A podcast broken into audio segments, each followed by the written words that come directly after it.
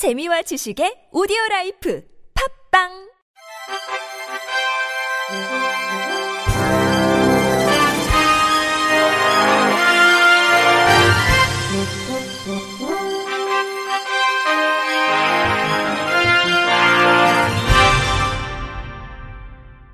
청취자 여러분 안녕하십니까? 9월 다섯째 주 주간 KBIC 뉴스입니다. 유엔 장애인 권리위원회가 다양한 형태의 차별을 해소할 수 있도록 포괄적인 차별금지법을 제정할 것을 한국 정부에 권고했습니다. 국가인권위원회는 유엔 장애인권리위가 한국의 유엔 장애인권리협약 제2차, 3차 병합국가 보고서에 대한 최종 견해를 통해 이같이 권고했다고 밝혔습니다. 유엔 장애인권리위는 제27차 회기 중인 지난달 24일과 25일 양일에 걸쳐 보고서에 대한 최종 견해로 발표했습니다. 인권위에 따르면 유엔 장애인 권리위는 한국 정부가 수어를 공용어의 하나로 인정하는 한국 수화 언어법, 점자를 한국과 함께 사용 문자로 인정하는 점자법 등을 제정하고 탈시설 장애인 지역사회 자립 지원 로드맵을 채택한 것을 긍정적인 변화로 평가했습니다. 동시에 유엔 장애인 권리위는 장애인 권리에 대한 인식 부족 및 협약 기준에 부합하지 않는 한국의 장애인 정책에 대한 우려를 표명하며 총 79개의 권고 사항을 제시하기도 했습니다. 인권위는 한국의 장애인 권리 협약 이행 상황에 대한 유엔 장애인 권리위의 견해를 존중하며 한국 정부가 제시된 권고를 적극적으로 이행함으로써 장애인 권리 협약의 완전한 이행 시기를 앞당겨 줄 것을 촉구한다고 밝혔습니다. 한국장애인단체 총연맹 등 36개 장애인단체로 구성된 제6차 계획, 장애계 TF가 정부에 제안할 제6차 장애인 정책 종합계획 보고서를 발간했습니다.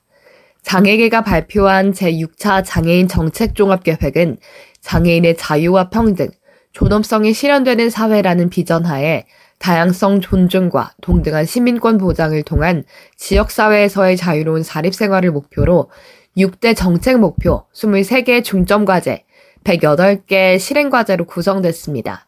제6차 계획 장애계 TF는 실질적인 평등 구현을 위한 개인의 손상의 결과로 규정하고 있는 장애인 복지법의 장애 정의의 수정이 필요하며 대통령 직속 국가장애인위원회 설치를 요구했습니다.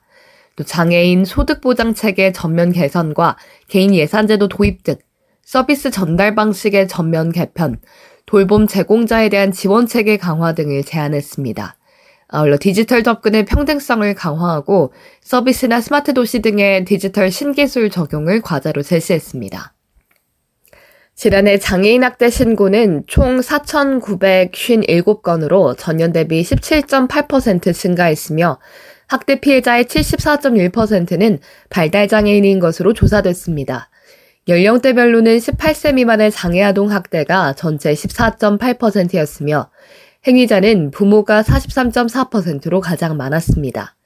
학대 발생 장소는 피해 장애인 거주지가 41.1%로 가장 많았고 장애인 거주시설 12.7%, 학대 행위자 거주지 9.5% 순이었습니다. 학대 신고의 유형을 보면 장애인 학대 의심 사례 2,461건 중 신고 의무자가 신고한 경우는 31.3%, 비신고 의무자가 신고한 경우는 68.7%로 집계됐습니다.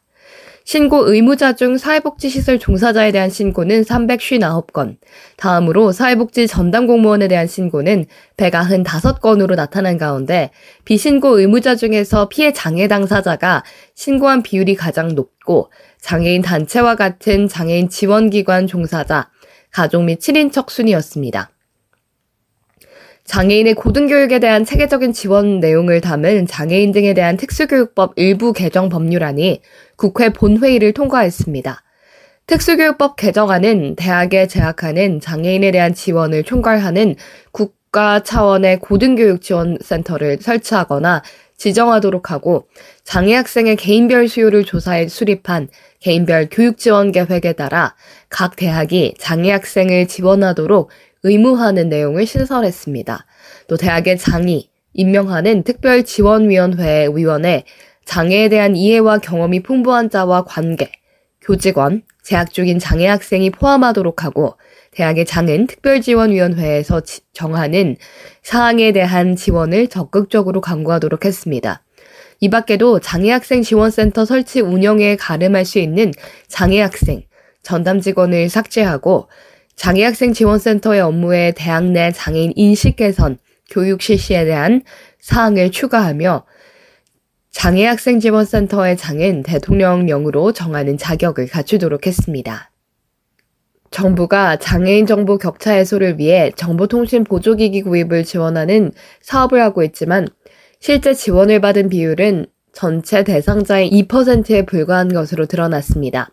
국회 과학기술정보통신위원회 소속 박완주 의원은 과학기술정보통신부로부터 제출받은 연도별 정보통신 보조기기 지급사업 실적을 인용해 지난해의 경우 지원 대상자인 238만 2,410명 가운데 3,369명, 0.1%만이 해당 사업을 통해 보조기기를 보급받았습니다. 지난 2010년부터 누적된 수혜자 수도 총 5만 1,703명으로 대상자의 2.17%에 그친 것으로 나타났습니다. 정보통신 보조기기 지급 사업의 신청자는 2015년 9,880명이었으나 지난해는 13,027명으로 6년 만에 약 32%가 증가했으나 예산은 약 20% 정도 감소했습니다. 이 때문에 신청자 수 대비 선정자 비율은 같은 기간 43.2%에서 25.9%까지 줄었습니다. 더불어민주당 강민정 의원은 지난 27일 국회의원 회관에서 국회의원 연구단체 약자의 눈, 함께하는 장애인 교원 노동조합과 함께 장애인 교원 업무 환경 개선 및 권리보장 방안 마련 토론회를 개최했습니다. 이 자리에서 중부대학교 김기룡 교수는 기존 인적자원 편의 제공 체계를 개편하거나 새로운 인적지원 편의 제공 제도를 마련하는 등 인적지원 제공 체계를 개선하고 장애인 교원의 선호 보조공학기기 유형을 고려해 기존의 지역 차원의 보조기기 지원 체계를 만들어 지원해야 한다고 제안했습니다. 이어 인사관리와 관련해 장애인 교원에 대한 교육부 차원의 균형 인사계획 수립이 선행돼야 한다며 이를 통해 각 시도교육은 장애인 교원 인사관리, 지원 관련 공통 기준이나 우수 기준을 활용해 균형 인사계획에 반영해야 한다고 강조했습니다. 지난해 장애인 교원 관련 취재를 한 EBS 금창호 기자는 실태 조사가 가장 먼저 이뤄져야 한다며 지원을 하려면 상황 파악이 돼야 하는데 현재 몇 명의 장애인 교원이 있는지, 장애 유형은 어떠한지에 대한 파악이 미흡한 실정이라고 설명했습니다. 청각장애 교사인 인천시 교육청 특수교육지원센터 최별 교사는 청각장애 손실 정도와 손실 부위에 따라 개개별 가청, 청력, 정도가 천차만별이며 보청기 및 인공와우 그 외 어떤 보조공학 기기로도 완전히 도움받기 힘든 장애이지만 다른 장애에 비해 청각장애인 교원의 지원 필요성이 가볍게 여겨져 상대적으로 지원받기가 어렵다고 지적했습니다. 이어 중증장애인은 인력 지원, 경증 장애인은 보조기기 지원이라는 공식을 깨고 맞춤형 지원으로 가야 한다며 지원 요청에 따라 전일제, 시간제, 수어 통역, 문자 통역 등 통역 인력을 즉시 배치 운영하는 장애 교원 통역 지원 센터를 설치하고 각 교육청별로 수어 통역사, 문자 통역사 등 일반 임기제 공무원을 지원하는 것을 제안한다고 힘주어 말했습니다. 서울관광재단이 국립항공박물관과 함께 시각장애인, 지체장애인, 영유아 및 동반자를 위한 맞춤형 투어를 선보입니다. 이를 위해 서울관광재단은 시각장애인 영상해설사 교육 및 시나리오 개발과 다누림 투어 운영을, 국립항공박물관은 촉각 모형 교구 제작과 체험 프로그램을 준비했습니다. 먼저 다음 달 5일부터 11월까지는 영유아와 지체장애인을 위한 다누림 투어, 서울식물원, 국립항공박물관 코스가 운영됩니다.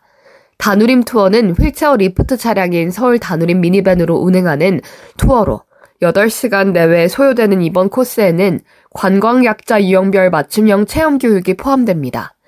매주 수요일 금요일에는 국립항공박물관의 3세에서 5세 대상 영유아 교육실인 푸릉푸릉 항공 걸음마 체험이 화요일 목요일에는 양손 사용이 가능한 지체장애인을 대상으로 드론 체험과 나만의 UAM, 수직 이착륙 항공기 그리기 체험이 운영됩니다. 이어 오는 25일부터는 시각장애인을 위한 현장 영상 해설 투어도 운영되는데 투어 시간은 약 160분으로 국립항공박물관에 전시된 블랙 이글스를 비롯한 대표 항공기 모형 및 촉각 교구와 청각 자료를 활용해 항공 역사와 항공기를 다채롭게 즐길 수 있습니다. 이상으로 9월 다섯째 주 주간 KBIC 뉴스를 마칩니다. 지금까지 제작의 이창훈, 진행의 유정진이었습니다. 고맙습니다. KBIC.